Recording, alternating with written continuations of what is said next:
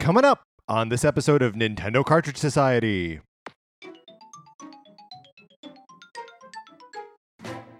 Plus, Zelda DLC? It's dangerous to go alone, so the Nintendo Cartridge Society goes with you.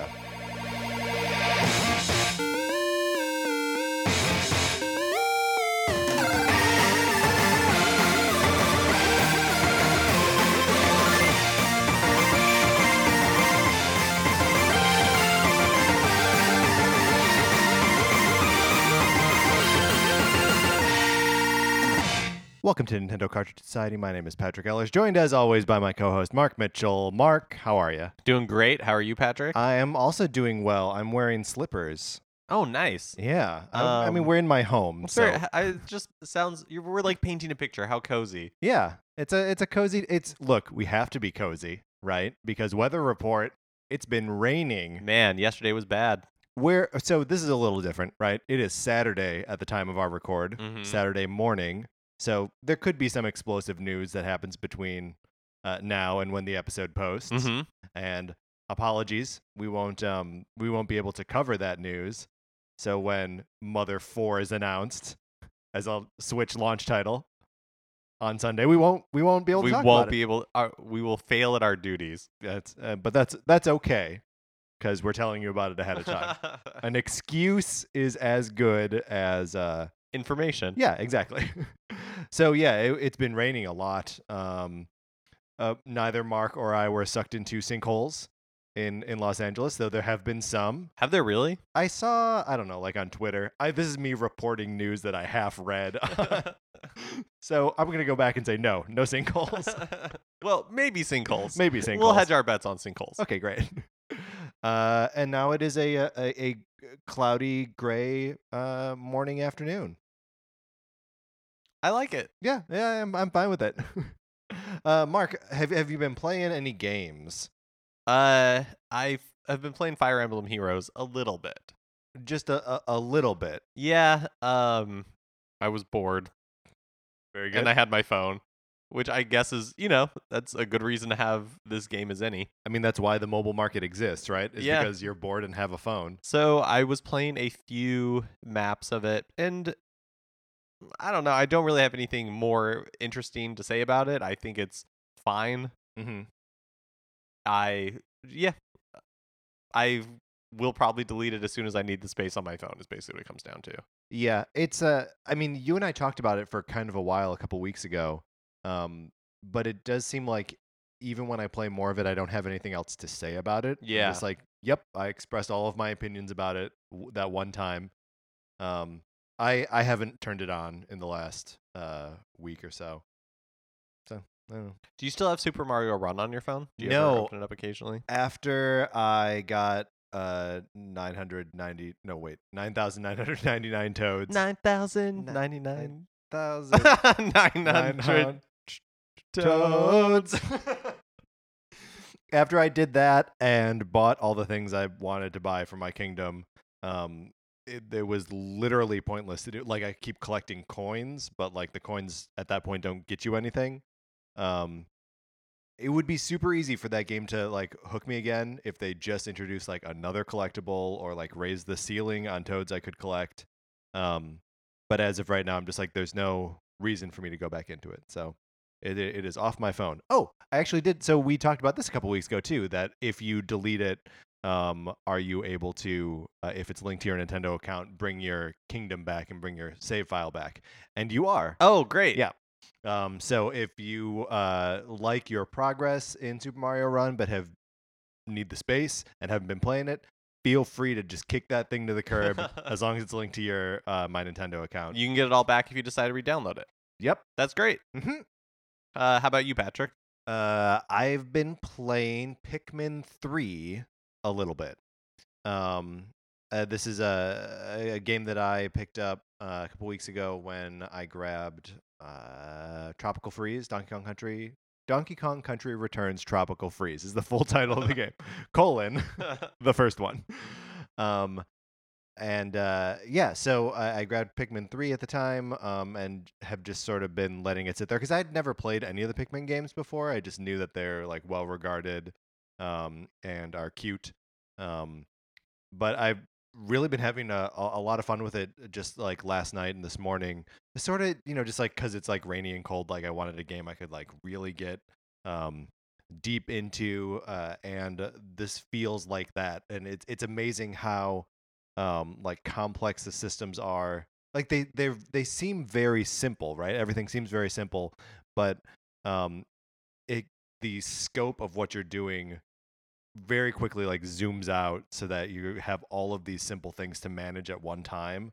Um, and I don't know, it's it's fun and feels like exploring, and it's adorable and looks great. How do, how does it use the gamepad? Like, can you use the gamepad to control it m- Mm-hmm. Yeah. mainly, or as in like the touchscreen? Yeah, yeah. So you use um uh the I, I play it with the uh, with a stylus in one hand and my left hand on the um, analog stick and like L and R. Wait, does the Wii U come with a stylus? Yeah. And it's built into the system. Yeah, you bet. Oh, But unlike the 3DS, uh, where the stylus comes out the bottom, the stylus comes out the top. oh, Yeah. innovation. That's right. They learned. Um, yeah. So you are uh, like changing the the uh, direction in which you're throwing um, Pikmin or like selecting Pikmin using the stylus, and then um, moving your character around um, with the analog stick. And then there are some buttons there. So uh, and. I- don't know if that's always the way the game controlled. I know that it, it got a, a patch early on, and I think it may have been to allow it to use the um, use those controls um, instead of just like the dual analog. Is it unwieldy? It sounds kind of unwieldy. no, it's actually But do you uh, have to like pretty prop, intuitive. Do you have to like prop the uh gamepad? I- I have like it, on your like. I have it sitting on my lap, but Oh, but you, but you can still look at the main TV screen while you are you have it on your lap, or do you have to be like looking down at the gamepad the whole time? so the gamepad does not show the same thing that's on the screen. So as as you're like selecting it, it's almost like um, the touchpad is like a trackpad on your laptop, and you're seeing so like you can see where you're selecting on the TV, um, but you're inputting it on the on the uh, touchpad of the um, of the gamepad. Gotcha. It's a it's more intuitive than I'm describing it. uh, and yeah, when when we're done doing this, I will probably uh, you know put pajama pants back on. well, I this game for another appreciate that you couple put on jeans. I took for- a shower. I put on all the clothes for you, Mark. uh, a- a- a- anything else we've been playing, or is that that pretty much it? I think that's pretty much it. All right, great. Let's get into the news.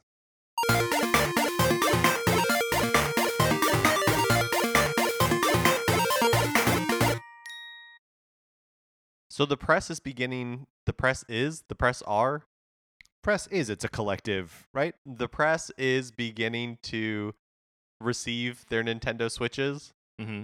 Nintendo Switch is Switch plural? Is it Ooh. Nintendo's Switch? Okay, so let's work this out. Amiibo is the plural of amiibos.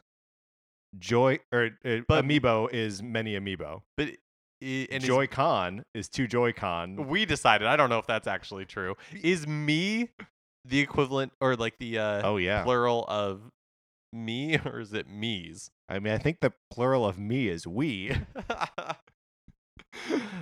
Let's say Nintendo Switches, okay. Nintendo Switch, Nintendo Switch consoles. Nintendo Switch consoles would. Pr- Let's do that. that's the easiest. Just like Lego uh, bricks. Right. They're not Legos. Legos. Right. It is decided. Put it in the book. In the book. Nintendo Switch consoles uh, uh, Eh? are be- uh, the press are receiving theirs, and at least one what is in the hand of a consumer allegedly. It's actually not entirely clear where this came, where this Nintendo Switch console came from. Um, the person says, and I am not calling this person a liar. They, s- but it seems a little Sounds like you're calling this person a liar. no, I'm just saying they're not very forthcoming with information. Sure. Saying they got it from a retailer. Retailer? Oh my gosh. what? was that wrong- right? Is what's that wrong with right? retailer. Retailer? Yeah. Someone who Retailer. sells retail goods. Oh, you're right. No, I nailed it. Yeah, yeah. Great. I mean, Um, we talked about it for too long, but but yeah, you nailed it. Anyways, okay, let's start all over. This news item is that Nintendo Switch's consoles are now out in the wild. Yes. And there's a video out there that's showing the system's operating system, its menus, all that kind of stuff. And I've got to say, I'm loving everything about it.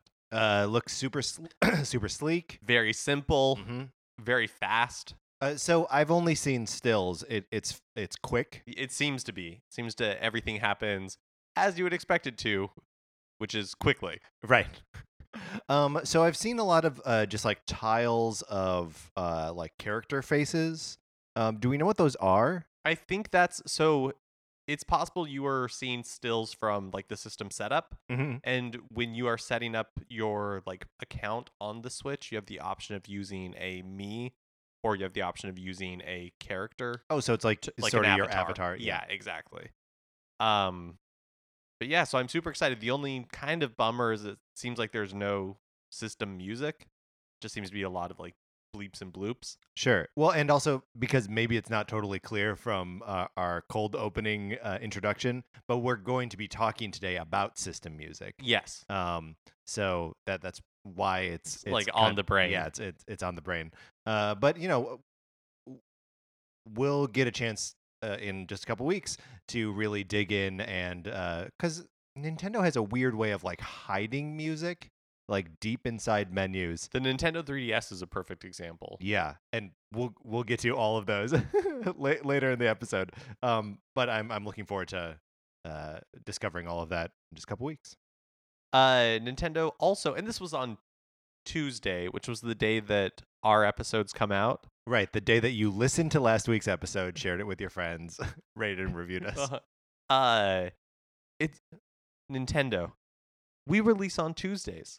Why would you not drop your big information on Mondays? Yeah. I feel like they do this, this consistently, Well, and we're not going to change. no. I mean, we made a choice arbitrarily to release our episodes on Tuesdays, It just made arbitrary sense. hmm which is the best sense. What did they announce, Mark? The uh, expansion pass for Legend of Zelda Breath of the Wild. uh, cool. It's going to be available on both the Wii U and the Switch. Mhm. The expansion pass will cost nineteen ninety nine, and I it will presumably be available for purchase on day one.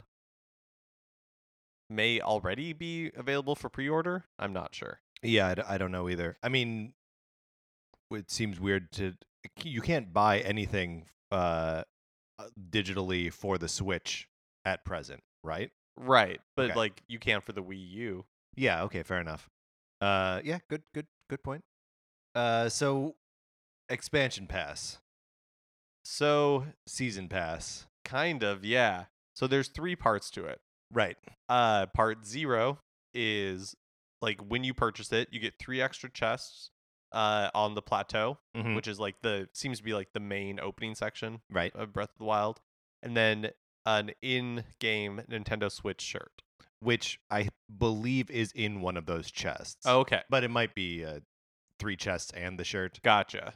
But this is all like the uh the kind of just reward for buying the stuff that's that is coming out later. Um let, us talk about what what those other two packs are and when they're coming out. So the first one comes out in uh, summer of 2017 and includes a new Cave of Trials challenge, a hard mode, and a new feature for the in-game map, whatever that whatever means. that means. And and pack 2. uh, holiday 2017, a new dungeon, a new quote original story, and then additional challenges. Okay, so all of this pretty vague. Yeah, right? yeah. like additional challenges and a new feature for the in-game map. I mean, the the information we have about Breath of the Wild officially is like fairly vague yeah. in and of itself. right. So maybe they don't want to say anything more because it gives a little bit more detail about Breath of the Wild, which they don't seem too keen on doing. Um, weird that Kate hard mode is behind a paywall. Uh is it though? Like hard mode isn't isn't a normal feature of a Legend of Zelda game, right? Like I can't think of a Zelda game where you set a difficulty level ever. I guess that's true, but aren't don't some of them have like new game pluses that are a little more difficult? Like second quests. Yeah. So the original Legend of Zelda has a second quest, um, that you can either get by entering your name as Zelda. Is that right? Zelda or Link? Zelda? I think Zelda. Either enter your name as Zelda or play it, beat it, and then play it a second time. Um, but a lot of the like second quests are like Master Quest versions of uh like um Ocarina has one, um, which you just had to like buy as a separate game, or is also available in the uh 3D the 3DS uh remake. Um, but so yeah, I, I mean it it sort of depends on what the hard mode actually is. Totally agree. If it is more like a Master Quest type thing, hmm um, that's cool. It'd be it would be weird to me if it the hard mode is just the enemies are more difficult, Yeah. right? Well, Your items break more often, Right. It- it- that would be a weird thing for me, in my mind, for them to put behind the paywall. right. So But also, I have no intention of ever playing on hard mode, yeah. depending on what it is. You know, like if it's just the enemies are more difficult, Right. like I don't, I don't care about that. Right. Well, unless the game proves to be like too easy. If like you're playing it and you're like, this is stupid, I don't like it because it's too easy. It would have to be incredibly easy for me to feel that way. Yeah, sure. I know. I get you. I get you. You're not playing a Zelda game because you want to be challenged by the enemies necessarily. Not yeah, not necessarily. Um, but I don't know. I guess it, overall, it's not weird to me that there's an expansion pass, other than it's just Oh, like no. the first one. Well, wait, hold on. Before we move off the hard mode, um, it is sort of interesting to note that there's a little bit of like a makeshift hard mode in the uh, Twilight Princess HD remaster. If you tap the Ganondorf amiibo, um, you take a ton more damage every time you're hit. Um, so like that's a way that you can make the game feel more difficult. Um, and that is sort of locked behind a paywall, right? You need a Ganondorf amiibo. Um, so for me, this feels like that, you know, or could if if that's what it is, then that that being locked behind a paywall feels basically the same as having amiibo functionality. Oh, that's interesting. I'd forgotten about that. Um, but so uh, yeah, it does it does seem a little bit weird, or I think people are reacting to it strangely because we've never seen that for Zelda before, a, a an expansion pass. Um, but it, to me, it looks almost identical to the um, expansion stuff for Mario Kart, for Mario Kart Eight In what way? in the way that so it's about the same amount of money. It, I think the I think it was fifteen ninety nine uh, in Mario Kart, um, and it was two separate packs, right? One, uh, both like separate uh, tracks and uh, characters and karts, um, and you got like a little something superficial for buying it all right right away, um, and when when so you could wait and buy them separately, or you could uh, just throw down for them right away. Um, and if you did that, you didn't really have any idea of what the tracks were. You just knew more stuff. Um, and so this is pretty similar, right? Like, I, I think if people are reacting negatively to anything here, it's that like they're asking for twenty bucks and you don't even know what what it is. But I don't know. It's that seems in line with what Mario Kart was. Yeah, and the Mario Kart DLC turned out to be great. Yeah. Yeah, I mean the the Mario Kart DLC turns uh, a, a really great Wii game into like an unmissable Wii game, you know? The for like you and I, we trust Nintendo kind of implicitly. Sure. So To a fault. to a fault, Yeah. exactly. So to us being like, yeah, I'm gonna put down the twenty dollars for the expansion pass. Although there's really no reason to pre-order it, you might as well wait until you get more details about it, right? Oh man, you want that sweet shirt. You want that sweet Switch shirt. Oh yeah, I guess on if, if you want that immediately, yeah. then yes. But um, like I would be willing to put down the twenty dollars and just be like, yeah, I trust Nintendo to give me a like my money's worth for it. Right. But I can also totally understand being hesitant when you're like, I don't even know what any of this means. Yeah, sure. Well, and also like you don't know if the game is going to be something that you want to s- spend the extra time and or money on. Um, but I mean, I think I don't know. Uh, whenever a game has um, DLC like this, like large packs of DLC, um, you know, the the economics of it like have to be that they're expecting to sell like a certain amount of the the extra content and like that sort of the the people who buy that help pay for you know what the game actually should cost, right? Like the the $60 is like an arbitrary number, right? Um and if you're adding that like 20 bucks on you know, it's it's possible that the game probably should cost more like eighty dollars given the amount of time that goes into it or resources or whatever. Um, but like you just can't do that. You can't charge eighty dollars for a game. People won't pay it. Um, so I don't know. Whenever this kind of stuff comes around, I'm always like, well, you know, if if the game's important to you and like you want to support it, then like maybe you got to throw the extra money at it. I have to say the only thing that I find com- compelling to me is Mhm. the stuff coming out in holiday 2017, the last pack. Sure. Cave of Trials challenge doesn't interest me. Hard mode don't really have a use for. I don't know what a, the new feature for the in-game map could That's possibly so be weird. A new like a- feature for the in-game map. what could that mean? right that you would be willing to pay extra money for. mm-hmm, mm-hmm, mm-hmm. Um, but yeah, like a new dungeon, a new original story, like that to me is like, okay, yeah, I'll pay for. Yeah. That's the most interesting of the three packs. Yeah. Well, and also, um, I mean, I, I- I don't know about you, but uh, I need a little bit of time between uh, playing Zelda games, um, or like between playing the same Zelda game again. It's it's always been like, oh, I haven't played this game in eight years. Now I can play it again. Um, and if I were to, you know, however quickly we'll uh, digest Breath of the Wild when summer rolls around, I don't think I'm going to be ready to like jump back into it but by the end of the year, yeah, maybe maybe then I'll I'll be like, okay, yeah, let's go in and maybe mess around with the hard mode or with the Cave of Trials or whatever, and then the rest of the um the end of the year stuff. I don't know. I'm into it. I'm I'm I'm I'm excited for there too. Even though we haven't played any of it yet, I'm excited that there's more of it, or at least a reason to come back to the game. You know, um, I feel like that that is too frequently a uh, a characteristic of games that like you play them and then you're like, great, I'm done. I'm not playing this again. Um, and a reason to go back to something is always exciting to me. it's been a while since we've talked about Pokemon Go, It has. but here we are. Pokemon Go has added 80 Generation 2 Pokemon. Hey, Finally, Yeah. It. How so? How long has that thing been out? uh, since July. It came out in July. Man, it seems like it's been out so much longer, Mm. right? Yeah, I mean, I, I feel like we're yeah, whoa.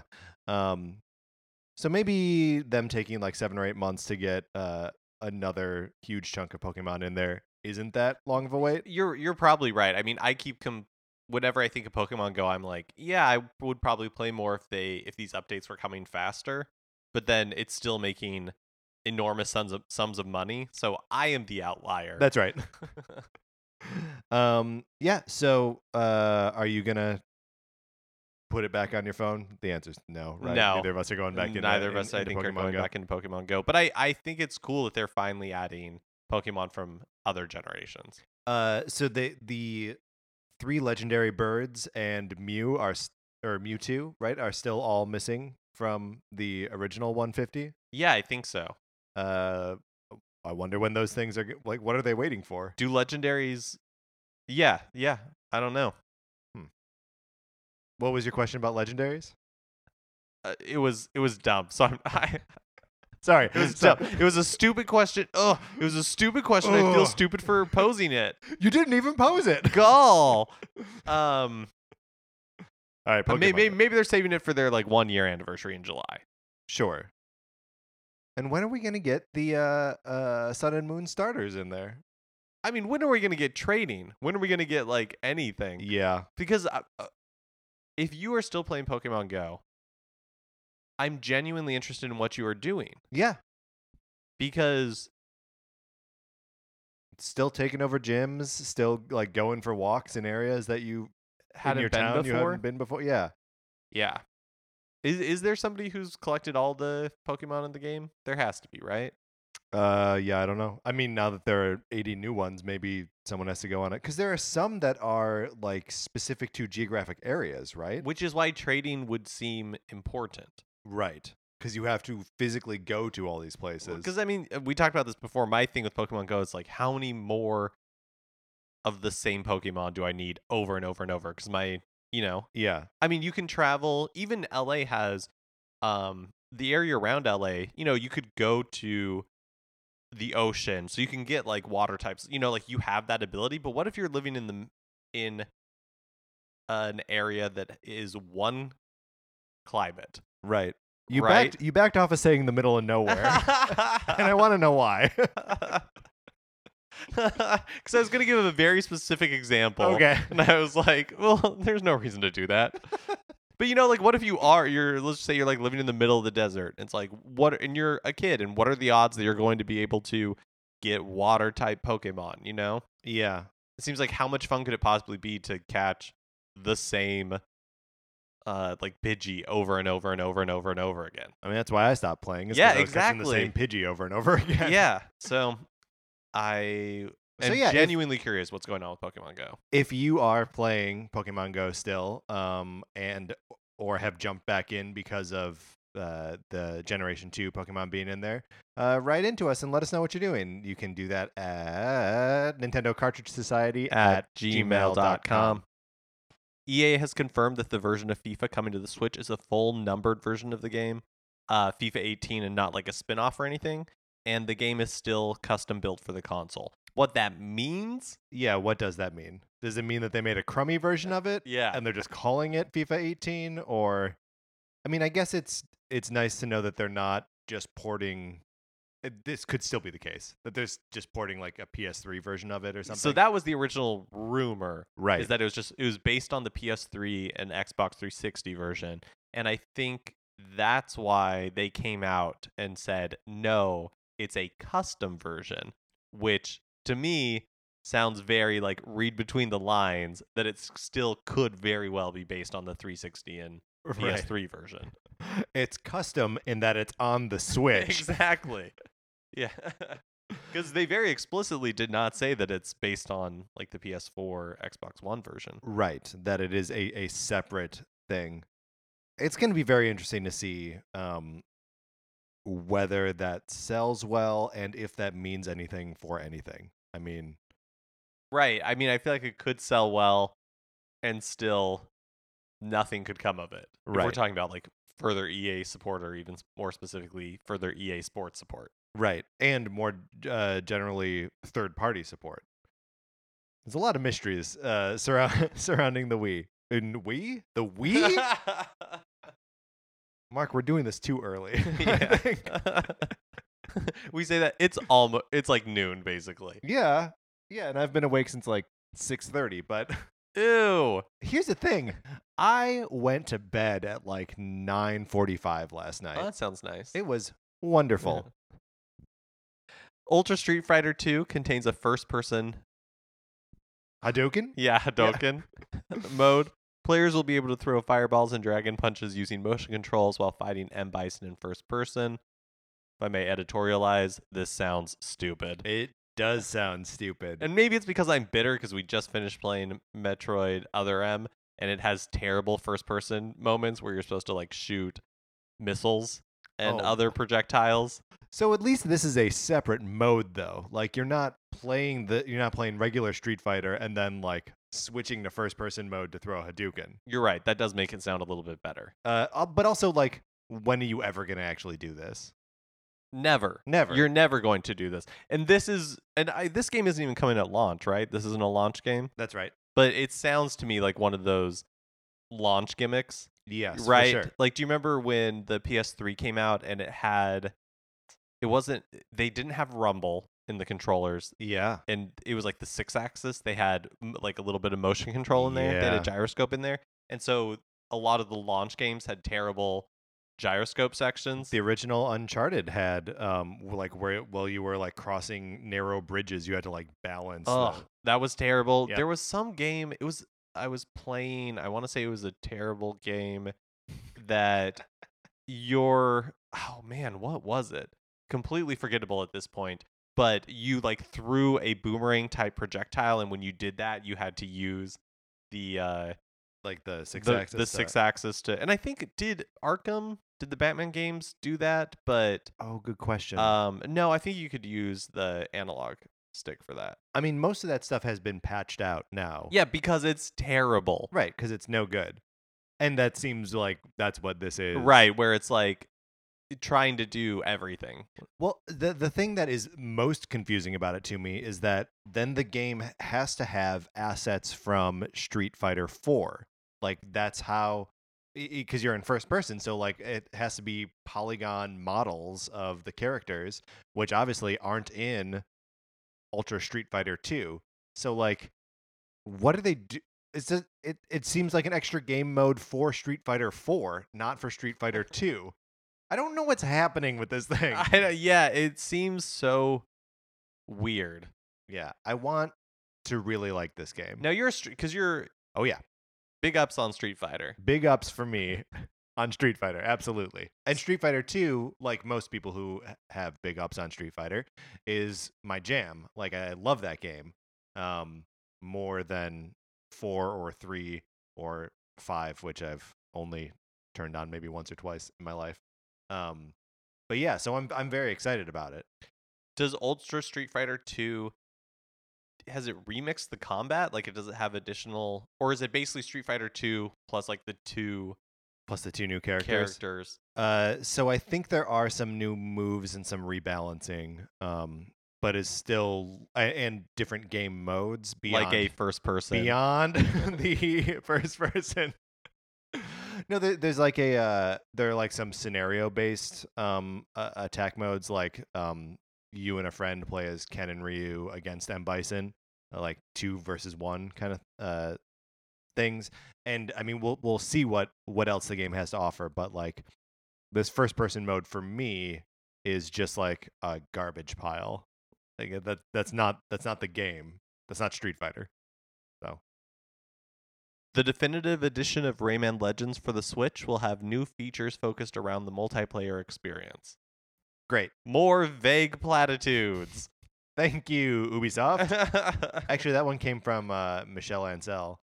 Uh, he was talking about the the new features on uh, Rayman Legends, and yeah, was just that that the multiplayer experience specifically is what they're looking to upgrade there. and that's potentially cool. yeah, potentially. No idea what it means. Yeah.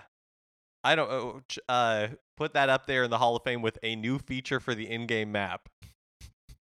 New feature for the in-game map. That's almost as good as additional challenges.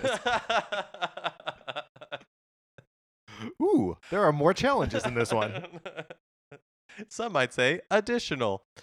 Uh have you played Rayman Legends? Uh, I played the one before that. Origins? I think is right. We both said it. We didn't consult about that. That wasn't rehearsed. That was off the cuff. Yeah. Uh, so it's probably right. I played on um the Vita and I liked a lot. Um, It's supposed to be a great game. yeah.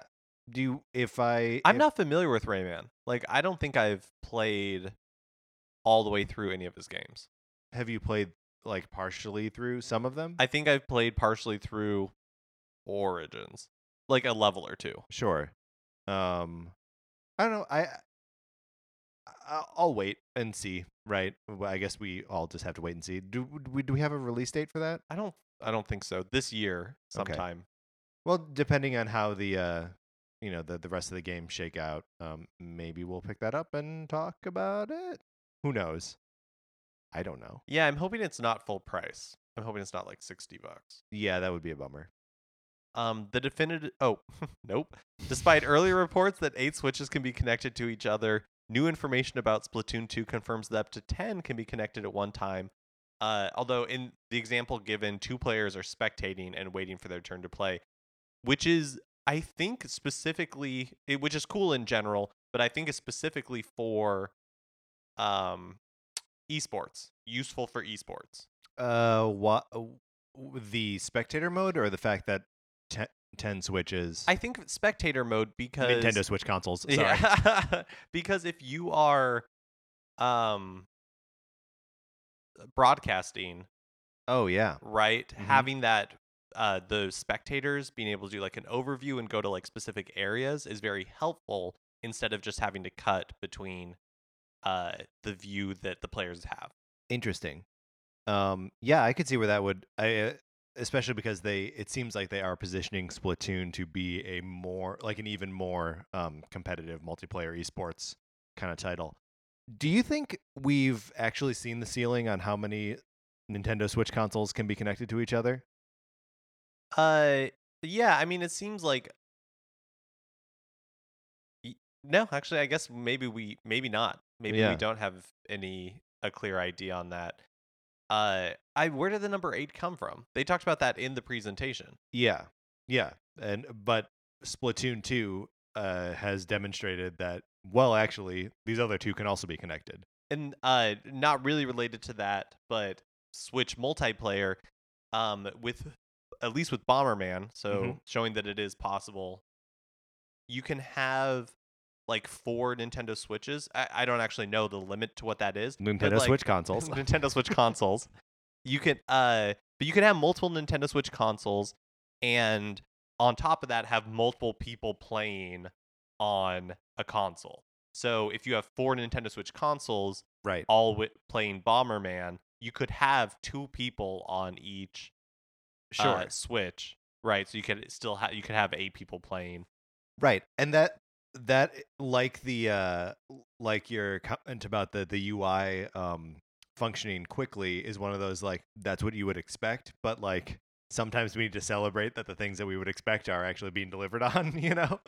Um I I mean, with stuff like that, I just keep going back to the Wii U when it was announced, and right. there was like confusion even from Nintendo on whether you would be able to use multiple game pads. Yeah, there was a little a bit where they were saying you could use you would two. right, and that was just never a thing that happened. Mhm. So little victories. it's such a weird limitation um but also like it's amazing how there's no lag on the um on the gamepad that if i because i do a lot of wii u gaming just straight on the gamepad without the tv on but it means that like my input are, are you know traveling wirelessly through the air to the Wii U, and then the Wii U is spitting the graphical information back to the to the gamepad, and there's zero lag on it. Yeah, that is very technically impressive. Yeah, What however they whatever they were able to do to make that work as Mhm. fast as it does is super impressive.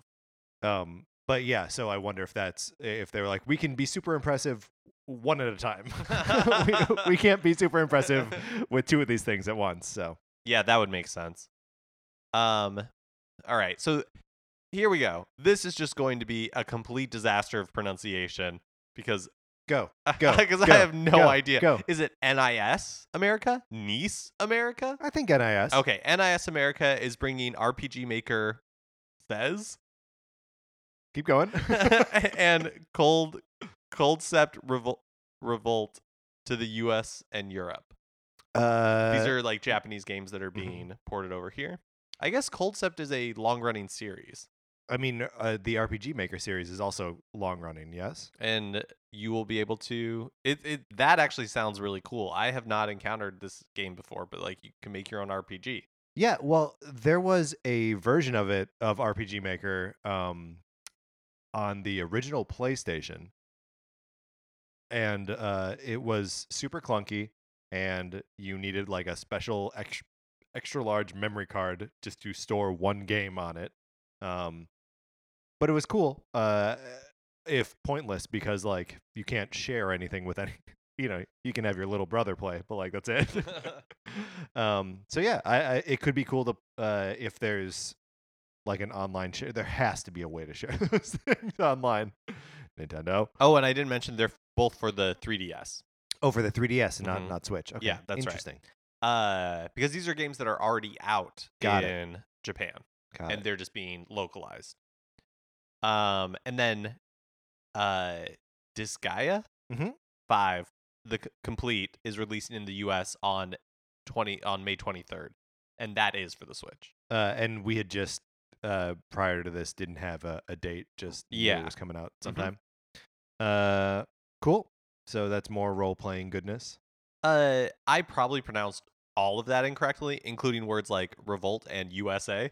yeah So- no i i mean i think i think you're saying usa wrong but Uh, I feel like we've been tough on each other today, so I just let it go.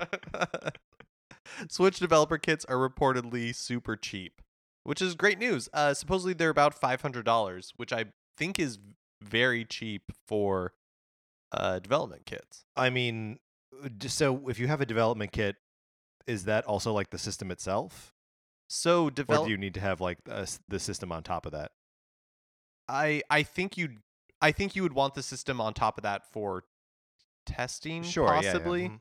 But I think you could do everything with the development kit. And development kits are usually not um my understanding anyways is that they are not like the consumer version. You know, like a Right. developer kit for like the PS3 might have just looked like a computer tower. Right, or it Right. might might just look like a cardboard box full of circuits and wires. we don't know. Mark and I aren't programmers. I know that'll shock you, given our breadth of uh, technical knowledge.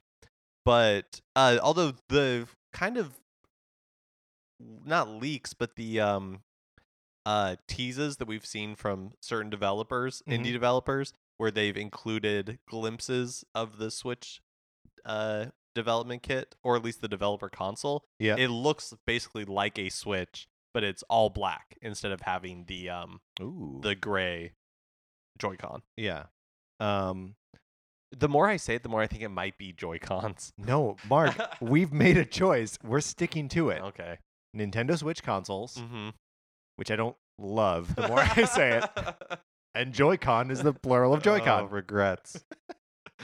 Um, But that's good. But I Yeah. feel like that's really positive news. The easier it is for in the past, Nintendo has been very stingy with developer kits. mhm. It's been very difficult for indie developers to acquire them, and you can't port games to an to a console without having a development kit. right. So the fact that they're cheap, I mean, five hundred dollars is only two hundred dollars more than the retail unit, Right. right? So uh, the fact that they're cheap is seems to be great news. It also, um, yeah. Oh, oh, shoot, I had a point. Now I've almost entirely forgotten what it was. Well, whatever it was. I, I realize we don't. There, there's a news item that we have left off our list here. okay.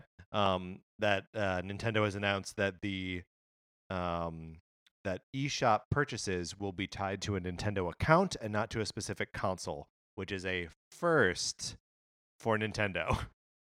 Yeah, I mean, so they've all they have been tied to your account for a very long time. The difference is that on like a PlayStation, for example, if I buy a new PlayStation console, I can just log in to my PSN account right. and like re-download the games. Nin- previously with Nintendo, you have not been able to do that. You the games were linked, but the licenses had to be physically transferred. yes. Um I don't know if it's if that is the case for Switch. That seems to be where like the gray area is. It Sure. seems like it's more the P- the PlayStation method of probably but maybe a little different because it might just be like one switch at a time.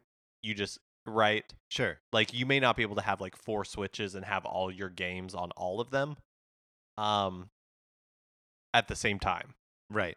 but like so much with the switch i who knows like for every like information we get it feels like it just uh, there's just more questions that uh come out Um, I do feel like this is the first time uh, eShop was officially acknowledged by. I mean, right?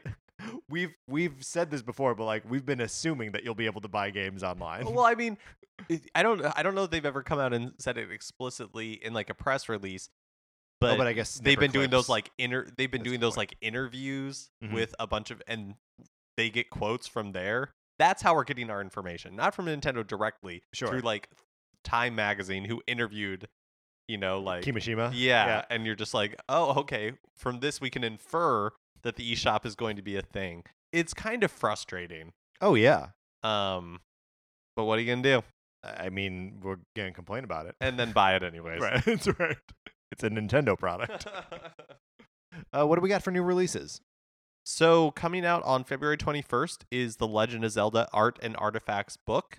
Mm-hmm. Um, it's being put out by Dark Horse in Yes. collaboration with Nintendo, and it's like 400 pages of Zelda art, Legend of Zelda art. Awesome. Um, from like instruction booklets, concept art, art from the games. It seems r- really neat. If uh, you love The Legend of Zelda, specifically like the art of Legend of Zelda. Speaking of loving the Legend of Zelda and uh, books, uh, are you gonna get a strategy guide for uh, Breath of the Wild? I don't think so. I was there's a very handsome looking one that's available on uh, Amazon for like eighteen dollars right now. Um, that I was thinking about picking up, um, just to have a, a little bit more guidance. Or I don't know. It's been a very long time since I played a game with a book, um, and I like I like that. I miss it a little bit. It's not the same as you know just going to uh, a, a GameFAQs or something. I could also see how it would be helpful, or not helpful, but like fun because even though, uh, like going to like GameFAQs or Mhm. any of the strategy guides online, they will be put up very quickly, but they might play at a different rate or uh different pace. They Mhm. might do different thing, you know, like they might be playing the game differently than you are. Yeah. Especially like if everybody will be getting it pretty much at launch. Right. Um, but I thought I read, and this is one of those peripheral news items like LA Like sinkholes sinkholes, that yeah. I don't entirely like is nebulously out there, so may not be true. Right. We're gonna classify this under sinkhole news. is that I don't know. I think the strategy guide isn't coming out till the end of March, oh, but again, that might be sinkhole news. that might be sinkhole news. Um, on February 23rd, in the Wii U eShop is Forma 8 or Forma dot 8.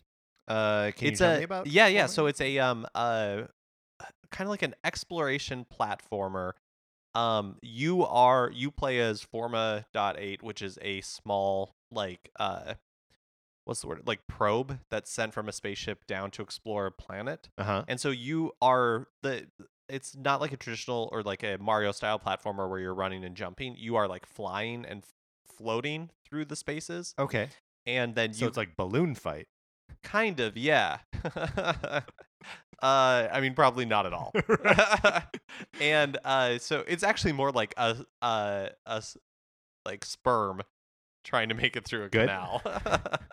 um. So and it, the art style is very stark. Like um, it is like the foreground is all like dark black outlines, Mhm. right? And that's like the space you're exploring with some like pops of color in the background and on certain enemies. Mm-hmm. Um and then you can like drop like bombs behind you to propel you and also like kill enemies. And the the music sounds really cool. Like it's very like electronic and soothing. Yeah. Um it looks really neat. I was trying to find It- a price, have no clue. It almost sounds like w- with uh, with the exception of the like kind of gameplay elements that you're describing, that you're talking about. Thomas was alone. Did you play Thomas was alone? Mm-mm. Um, this is a great game. Uh, which has a similar like um soothing electronica music aesthetic. Uh, a, a foreground that's all just like black lines, and then the background is um procedurally generated like color light kind of graphics. Um, and the whole shtick of Thomas was alone uh, is you you play as little shapes.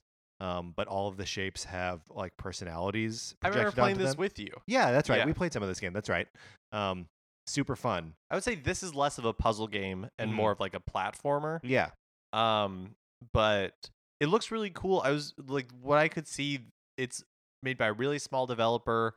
They originally planned to release it in like 2015, and have just uh it, this month it just like started coming out on all platforms like PS4, Xbox, all that uh PC. Yeah. Uh, Wii U obviously, but it, it looks really cool. I've looked was looking for a price, couldn't find one, but uh, like I it's so impossible. I but I even was like looking at their like Facebook and Twitter feed, and it hasn't been updated since 2015 Oh, that I could whoops. find. So, uh, well, they're probably just on Snapchat now. probably. uh, I have an update on this uh, Breath of the Wild uh, complete official guide collector's edition. Okay. The one that I think is pretty. Um, uh, twenty three ninety nine. Okay. Not not eighteen not eighteen dollars. And available March third. So Sinkhole news. sinkhole news. we only have sinkhole news. Strike everything I said from the record. Okay, let's start this one over again. Coming up on this episode of Nintendo Cartridge Society. Um, on February 24th, there's a new Nintendo 3DS XL, the Pikachu Yellow Edition that we had talked about Oh, yeah. previously. You're not gonna be able to find it, but if you are Hang able to, to, find it, Yeah. you're very lucky. Um, so my D-pad uh, on my 3DS is uh busted. Oh, no. moment. Um, I have to really like jam down on it to uh, hit the left uh part of it. Um, That's how my nin- or Super Nintendo um gamepads are. that's so sad. And I tried to fix it. I just made You just made it worse. so I, I I don't know if I want like this is a solution. I could try to find this thing, but I don't want to have a big Pikachu drawing on it. Like I play Pokemon a little. Yeah, I, I, don't mean, want it to be emblazoned on the it it's cute if it's your thing, but yeah, it's very Pikachu. right. Um. All right. Well, great. Uh. N- nothing else coming out this week. That was three things though. I mean, not that I'm aware, or not that I'm aware. I, I don't know. Like, I don't want to definitive be like definitively be like, no, nothing else is coming out this week because I don't know. Nothing It's- else is coming out this week. Now oh, it's time for a regular segment on our show. It is time for 433. In 1952, American composer John Cage wrote a piece called 433, wherein a performer or a group of performers didn't play their instruments for 4 minutes and 33 seconds. For the purposes of our show, our instruments are talking about Nintendo. For the duration of one performance of 433, Mark and I will talk about something not Nintendo related, thus fulfilling the contract of 433. Um, Mark, I would like to talk about Logan, the new uh, Wolverine movie. Um, first of all, how do you feel about the X Men movies? They're all varying degrees of terrible. All of them are varying degrees of terrible. I think so. hmm.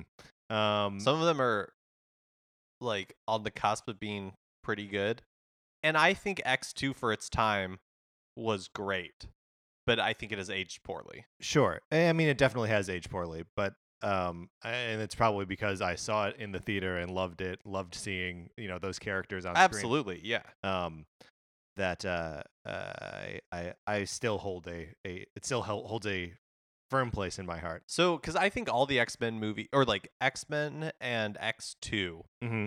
were inc- like really well done for the time because this was when superhero movies hadn't we're not in the current superhero movie boon It's even pre Raimi Spider Man, right or the the first one anyway. so it, so it's like batman had been successful Mm-hmm. superman had been successful decades ago Well, and even I mean, at that point, Batman had been successful like a decade ago, right? yeah Because that's true Batman was eighty nine, and like ninety one or ninety two was Batman Returns. so superman uh or sorry so x-men for its time was great because uh it was like oh wow we got a superhero movie that's done pretty well but it it basically ignored everything that made like it was the least superhero movie a superhero movie could be and that's why it was successful Sure, but now when you compare it to actual like like a lot of the marvel movies where they embrace the comic book nature of it Mhm. then it makes the X-Men movies which have continued to kind of be ashamed of their comic book nature except in Apocalypse right. which I didn't even bother to see because by all accounts neither, was the first one I didn't see. complete garbage. Mhm. Yeah. Well, it's it is a little bit interesting because it seems like uh, the movie going audience at large is starting to pull away from the sort of Marvel aesthetic of like really embracing. Like I, I- feel like people are starting to get bored of that. Um, which is weird that X Men as a franchise, even though it's been like kind of soft rebooted within it, and maybe they don't really care about continuity that much, um, but like that it predates the Marvel universe, right, or the Marvel Cinematic Universe, and uh, Logan it seems like it's going even harder away from it, right? Like um, that it's sort of uh, established its own not comic booky aesthetic and then has like weathered the trend of things being comic booky and now is like back um, in a not very comic booky form. I don't know. I'm I'm sort of excited about Logan. I'm cautiously optimistic. Okay. Um the idea of a like R-rated hardcore violent uh, Right. Wolverine movie is not inherently appealing to me. right? Because like violence is Mhm. like taking anything and being like, yeah, but it's the violent version. I'm not the type of person that's immediately like, that's gonna be awesome. So I agree with you in the abstract, but I think for Wolverine, I think some of that violence is like baked into the character. Like I I don't I'm not like, yeah, but seeing a like PG-13 Wolverine can be like a, a way of sort of neutering the character. Just like I don't I don't think it makes sense to have like a PG or PG-13 Punisher movie. Like some characters just are inherently violent.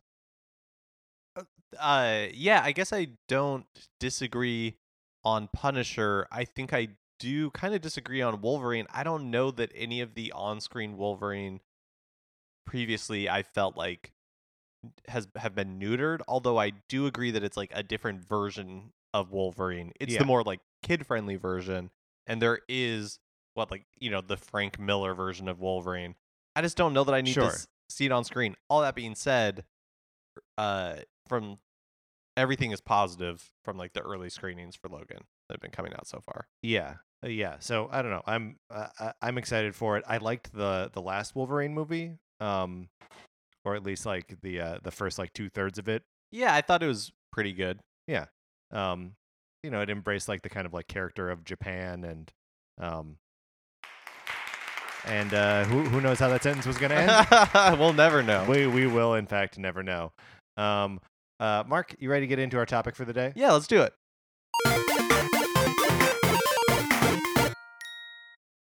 So, as previously discussed, we want to talk about Nintendo system music. Um, so, just like the the various pieces of music that are playing in the background as um, you know your system is getting ready to actually play something, uh, play a game. And you know, we're, have a fairly loose definition of this. So there's like some Wii channel stuff in here, some like system settings, music in here. Yeah, and I, I think um, one of the reasons that uh, this popped up for me as like something that would be fun for us to talk about, or I, I mean, Mark brought it up, but um, so it's, it's it's not my idea. I apologize for presenting it as such. Um, is the system music on the NES? Oh, so Classic. good. It's so, so- good. It's so good. It's uh, you know, a, an original eight-bit composition. Let's listen to a little bit of it.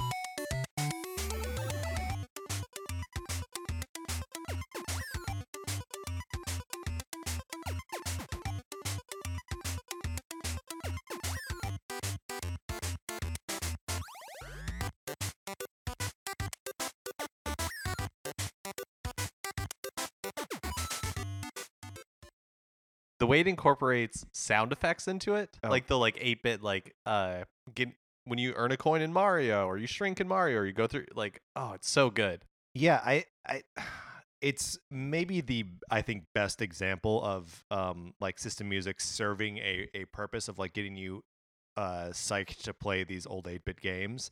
Um, it's it's weird, right? Like I'm almost not sure what the point of there being a lot of this, you know, like Nintendo's so interested in like setting the experience right, uh, and it, it's just like they don't there doesn't there didn't need to be music there or like it could have just been like mario music and like i don't know the fact that there's something there that's like trying to get you into uh, that nintendo personality um is very interesting and, and cool to me. Yeah, I think it shows the attention to detail that Nintendo has because um even when you're just scrolling through the list of titles on the NES Classic Edition, you know like you're not really paying super close attention to it, Mhm. but then when you hear it in isolation and you hear all those sound effects that are incorporated into the song itself, you really appreciate like how much work and detail was put into just this like system music. yeah um so this uh it uh, that that made me think of the um the game select music in Super Mario All Stars, um, which is probably the first example I can think of of uh, like system music that we would have encountered. Now this is actually on the the cartridge, right? It's not just something that happens when you turn on the the Super Nintendo, but like it's this sort of uniting uh, piece of music. Um, and let's listen to it and then talk about it a little bit because I think it is very specifically Super Nintendo-y. and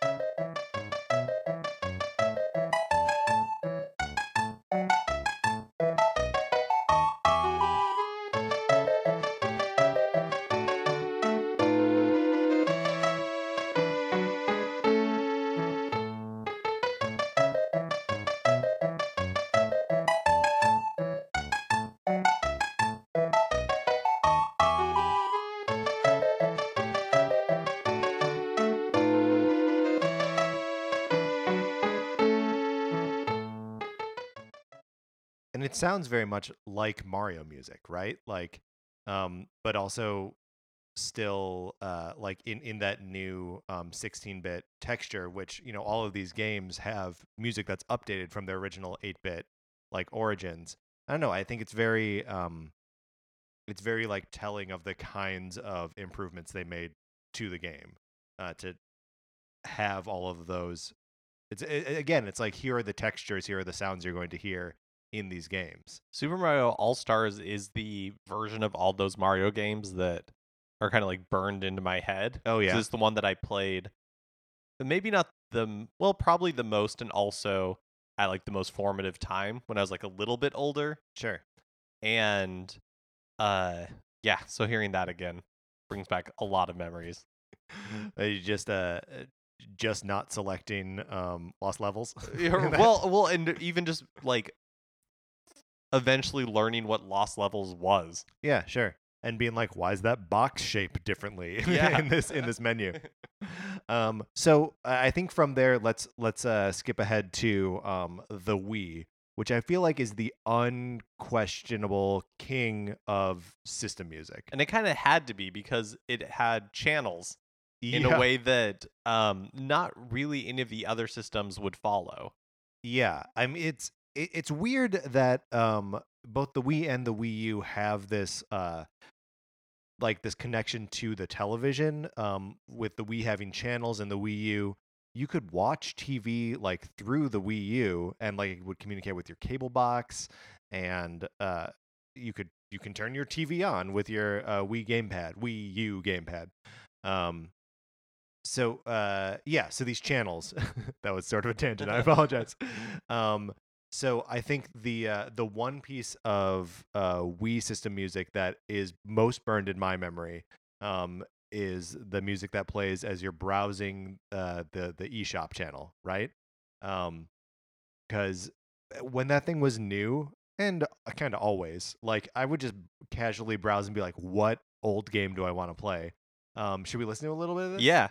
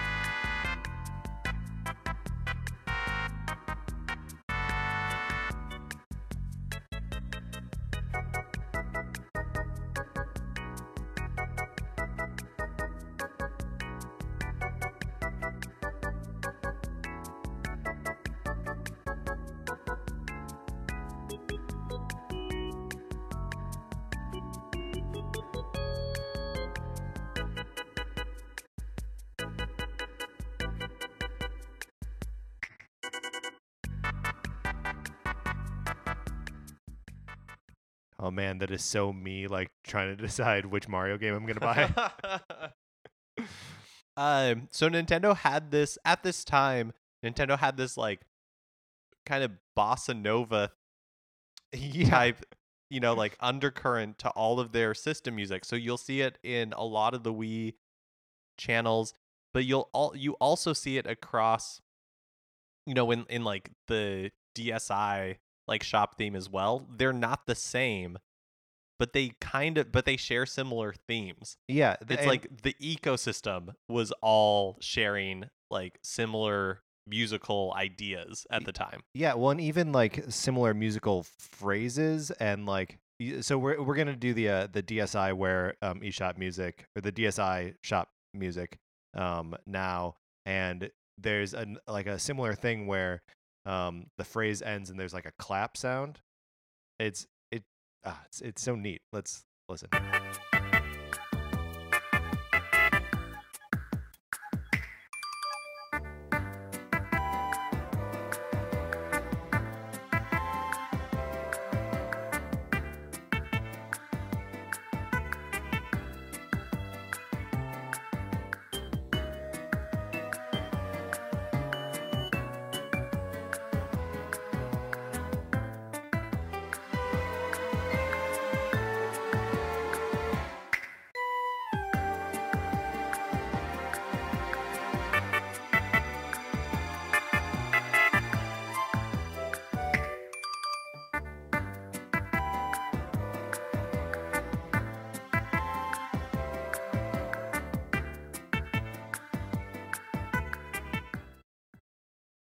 So not the same at you know like not the same, but of the same. Yeah, definitely not totally different, right? Like it's eh, it's it's all very it's all very neat. Um, do you want to listen to some other uh just Wii stuff now? Yeah, let's the different channels. Um, Uh, they all had again like really fun and interesting and kind of different music. Uh, so let's let's get started with a little of the uh the Mii channel music. Um, which uh, you know, if you spend any time building Mii's with your friends, you also heard a lot of.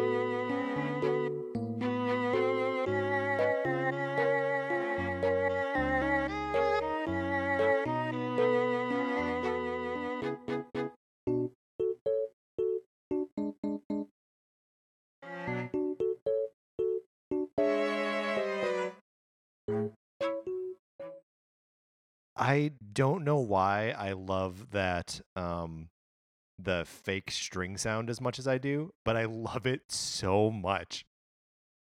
It just doesn't sound at all like an actual uh, violin or cello or whatever. um, so that that also has like the, a similar kind of like um, bossa nova uh, like rhythm to it. Um, and so like I'm chuckling as we're listening to this. The music's almost funny, right? Well, especially the that that one because it uh kind of teases your expectations.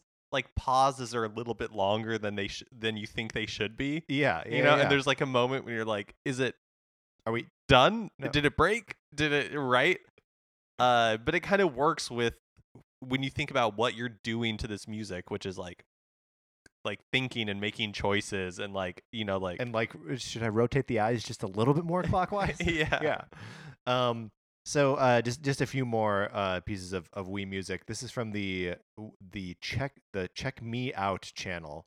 Um, which I mean, who even knows what was happening on those channels? this is my I think this might be my favorite. this is your jam. I think so.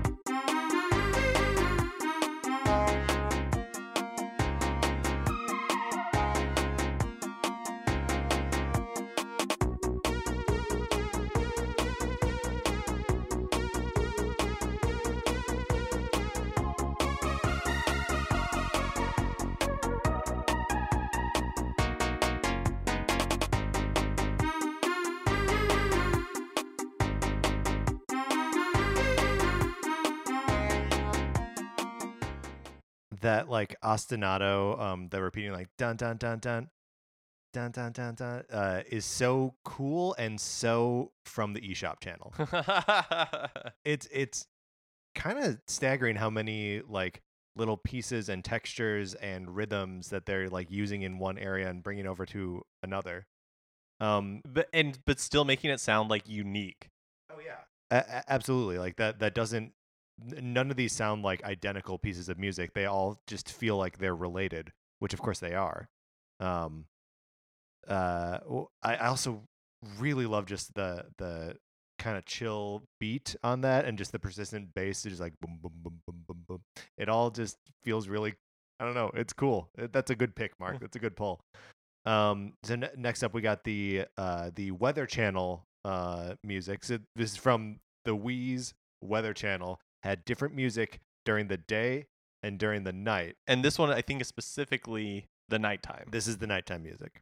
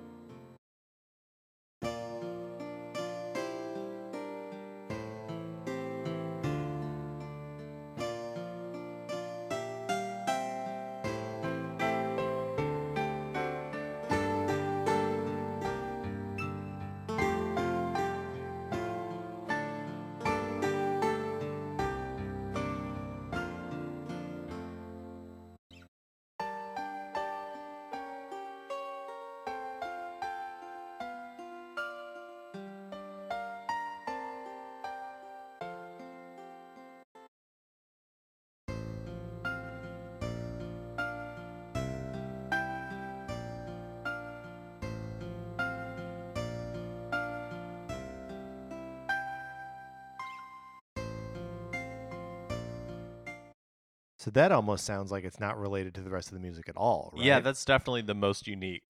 um it and it's also um like the the textures in it are all like you can tell that it's it's not all real but it sounds like just piano bass and guitar and like that's it there's no like wonky sound effects or like crazy fake strings or or anything like that but i'm also not really sure like with the the check Mii out channel or the the Mii channel uh, all of that is like gameplay adjacent and like the weather channel like is so far removed from you're playing a video game I mean, weather was specific. Like, it's a part of this show yeah, sure. oh yeah, yeah. Uh, but no, like you would turn on the weather. The you would open the Wii's weather channel. It would tell you the weather, and then job done. You know, like there's not. You don't you don't need music to sit there and and like rock out to for a while. Uh yeah that's true. It, it's yeah it, it makes me wonder why it's there.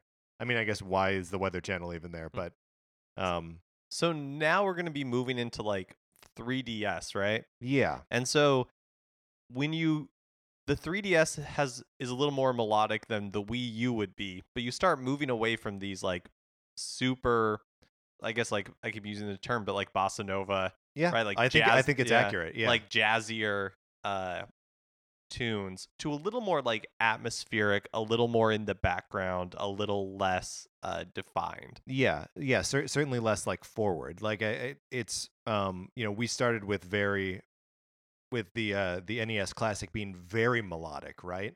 Um and that's obviously meant to be like a throwback um to a more melodic time. Um so the right now we're going to listen to the uh the 3DS's um Mii maker music. Um so you're theoretically doing the same thing that you were doing on the Wii just now on the 3DS and let's hear how the music is different from what we uh, heard a little bit ago.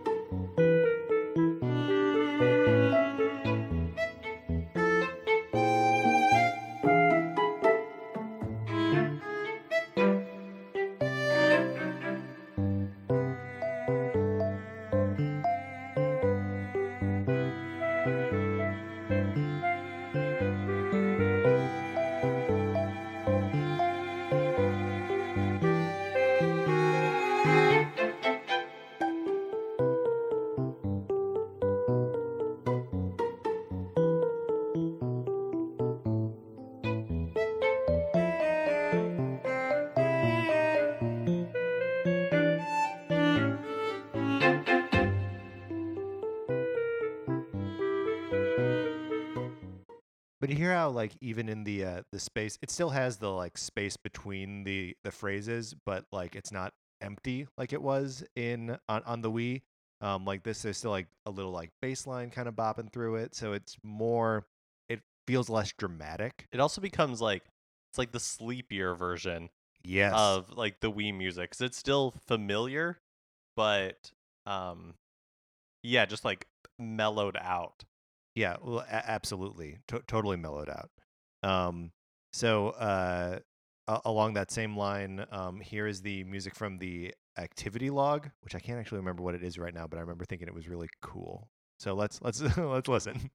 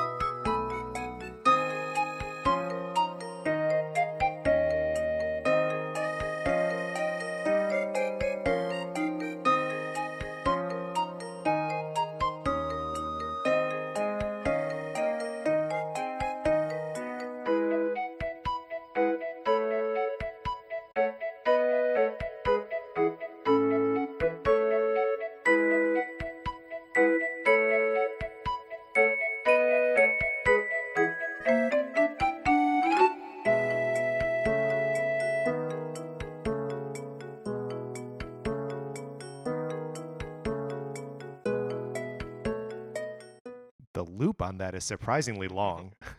um, like before it starts to repeat itself. Uh, that's got a lot of those um, like uh the Wii Fit and Wii Sports like sound textures with that uh like fake accordion sound. Um, it feels ve- and again it's like not super melodic, uh, but it's sort of like a chill thing that happens uh in the background. This all makes me regret usually playing my 3DS uh, with no sound. Yeah, I mean, me too. And it's it's I I feel like that's such a quality of handheld devices that like you're going to be, you know, I, I'll be listening to. I've got my phone with me. I'll be listening to music. I'll be listening to a a a podcast or something. Um. Yeah, and it, it seems like kind of a bummer that we're not uh, listening to it. Uh, so ne- next up, um, and this is like, why would you ever be listening to this? But it is the the music for the uh, internet settings um, on the 3DS.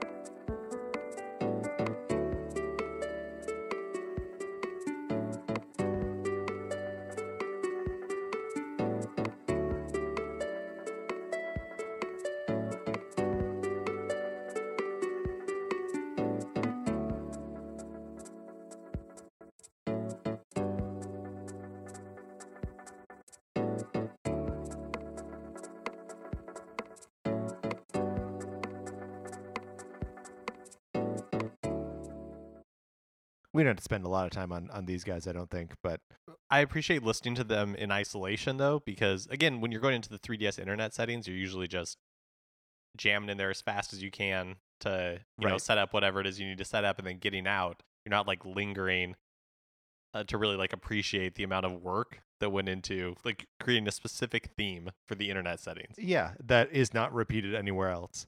Um, so uh, next we've got some um, some Street Pass Mii Plaza um, themes. So we've got two different selections here. Mark, you want to talk about? Yeah, so the first selection is um when you first start accumulating Street Pass Mii's, it plays uh this theme.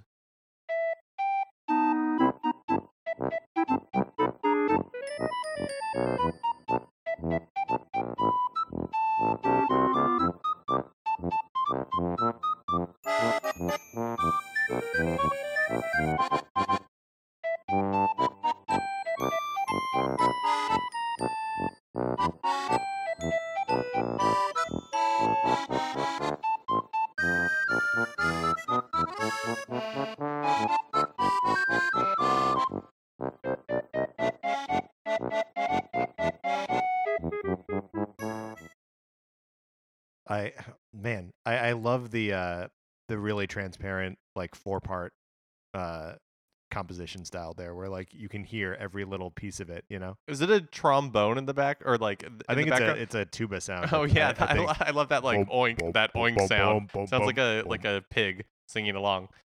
Uh, so this version, once you start accumulating a lot of Street Pass Mii's, uh, then you get this version of the song.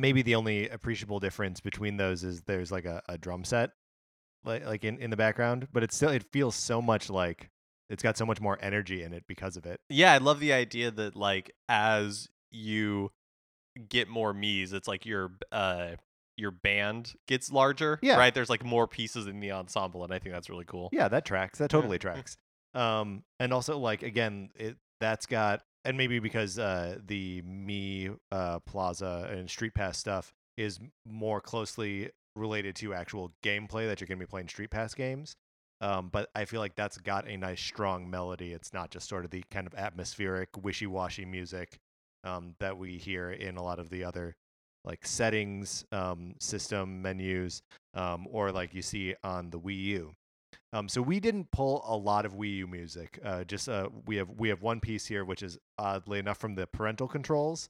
Um, but uh, most of the Wii music is just atmospheric, um, very little melody. Uh, kind of even tough to make out what textures you're hearing. Um, which uh, what do you, what do you think that's about, Mark? I I think it's like the uh maturation maturation Mhm. of like the console because the Switch appears to have even less system music than the Wii U. Mm-hmm. And so it seems to me that the more they do this, the more they're like Throwing trying to away. appeal uh, Yeah. right, like and trying to appeal like make the console feel more adult Sure. right? Like because the PS4 has some background sound, but it's It's hard to call it music. yeah. Yeah. And so I and like you know when you're using your phone, there's no music, and I think you can kind of track like what we expect from our uh, devices as they become more like advanced. Sure. Right? Like the Wii U is still uh like a family console that is a to- is like a being positioned as a toy Right. Well, and that's and kind of like the, it feels like we're just getting further and further away from that culturally. from it being from wanting toys in our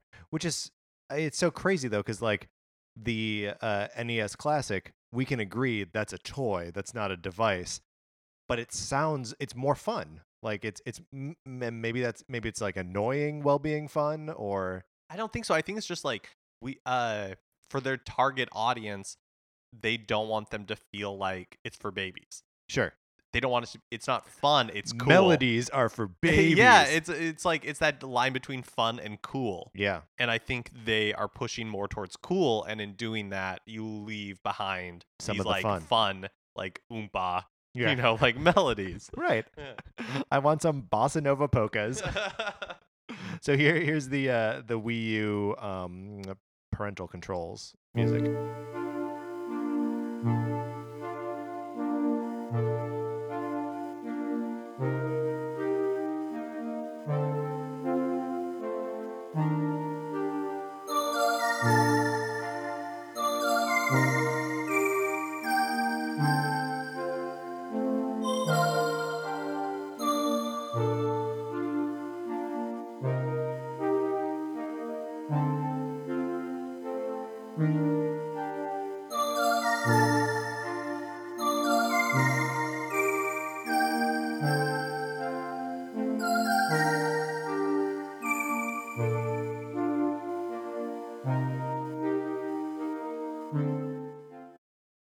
was one of the more melodic things that we could have uh, picked from there. and Um, it's nice, but it's not particularly fun. no, no, that's it's it's not fun. And I mean that that's really the uh, that's the the Wii U system experience in a nutshell. Is like it's fine. Sometimes it's kind of clunky. yeah, that's. I feel like the Wii U, uh, in a lot of ways, but even uh, noticeably in its system UI and OS, is being like pulled apart by that the fun that the like Wii channels had, yeah, right? In like its presentation with all the Mii's out there and like the big pop up graphics. But at the same time, is trying to do all the things that its like grown up brother console, right? You know, right. like it's trying to be like- more grown up. yeah, and I uh and I think that's a, a, why, one of the reasons why the Wii U never felt super cohesive. Yeah, It's kind of torn between those Mhm. two. I would believe that. Um, and that narrative makes sense to me. And then like the Switch won, Right. right? Or the Switch like the uh, that idea of like an adult console kind of won out, and Well, that's where s- the Switch came from. I was so Suppo- far. so far. We'll, we'll see. I Yeah. mean, and uh, yeah, I think you can see that also just like in the form factor of the thing that like it doesn't look like the the Wii U gamepad. It looks like uh, you know, a Kindle Fire or uh, iPad or something. It looks less like a toy. It's not Mhm. glossy. It's not, you know, like it looks more expensive. But yeah, I mean, I'm sure the Switch is going to have like eShop music. You know, I'm sure it will have right. music and I'm sure it'll be great, but it'll I think there's no doubt it's going to be different. Yeah, absolutely. Well, let's let's then um, before we uh, end this conversation entirely, let's uh, go back a little bit to Nintendo being a little bit more playful, um, so we can end this on like a, a fun note, right? So we're talking about fun. We're talking about something that looks like it maybe a crappily constructed toy. We're talking the GameCube. um, so GameCube has that notorious startup music, um, which actually comes in three different flavors depending on you can hold down the Z button on um, either one of the controllers or all four of the controllers, um, and it'll make it'll have different versions of the startup music. So we've got all three here. So let's just listen to all three.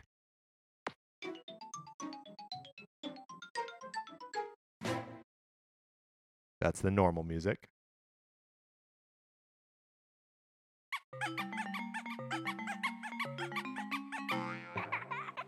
That was holding Z on the first player controller. That one's terrible.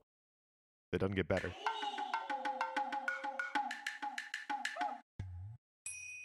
That's if you hold Z on all four controllers.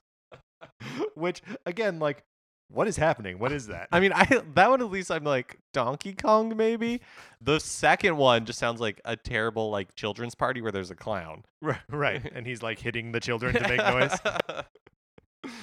um so let's uh then um if you don't have a, a game in the thing then uh the system music starts up and uh come with us on this because it's kind of a long walk for this one um but so the music I- itself is uh very much in line with the sort of um bland non-melodic um music that that we've been talking about on the on the Wii U very atmospheric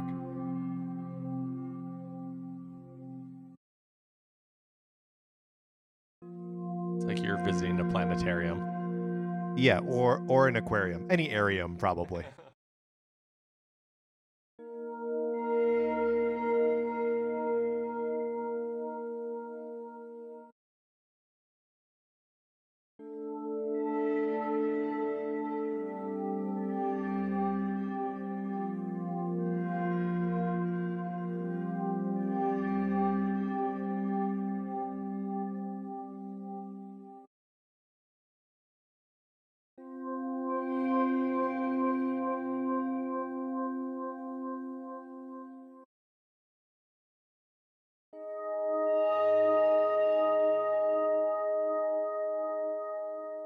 So it's almost weirder than the uh, the Wii system music, right? Like, uh, a- at least in like the Wii system music, there's like this constant like kind of floor of sound. Whereas this, like, it gets loud, it gets quiet, it's got these swells and these like weird moments of motion. Um, and it turns out there's actually a connection here to Nintendo history. So we're gonna go back now to the 1980s um, and to Japan um, to talk about the system music um, the startup music for the Famicom Disk System, which of course we never had access to here in the states. Um, but it, uh, well, it was waiting for you to put a game in. It played this music.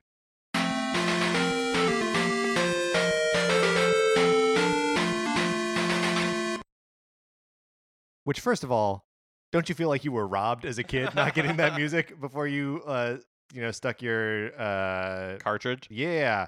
Um, I was gonna name a specific like your your copy of uh, Ducktales. In, um, so it turns out that the GameCube uh, system music is that music slowed down by like twenty times. Um, so we're gonna play that music uh, back to back with the um, so fir- first will be the the Famicom um, disk system music, and then the uh, GameCube music that you heard earlier, sped up by tw- uh, 19 times.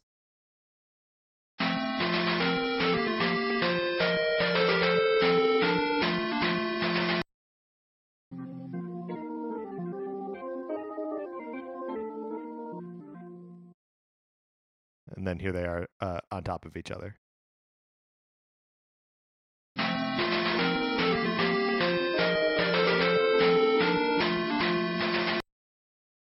Cool stuff.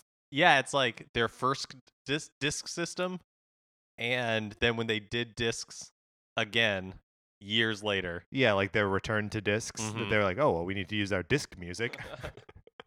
uh, so, uh, do we have any hopes or dreams about uh, system music going forward? Or Yeah, I mean, I I think the Wii for me is was the pinnacle. I mean, the stuff that they are putting out again, like with the NES Classic Edition, given the opportunity, yeah, they can still like bring the jams. oh yeah, they definitely can. If oh man, if there's a Super NES Classic Edition and it, it's got I'm already crying. I'm, already crying. I'm already so happy. All right, uh, let, let's let's close that up.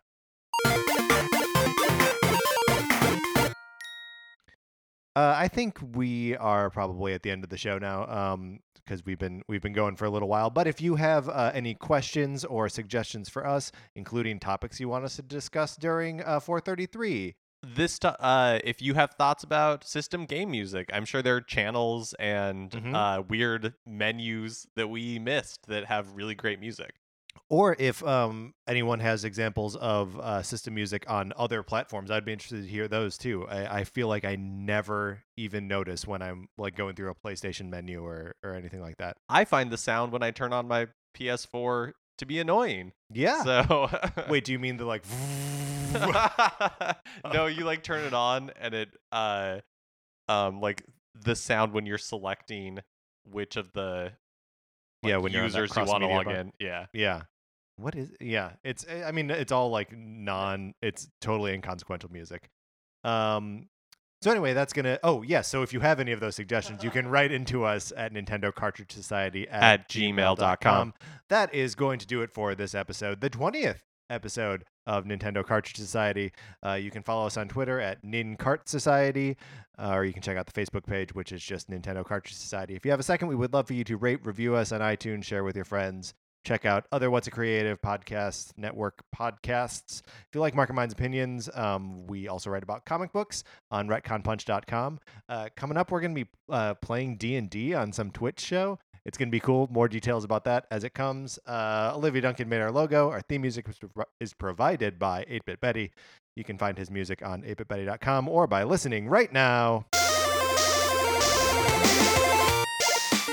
For my co-host Mark Mitchell, this is Patrick Ehler saying thanks for listening.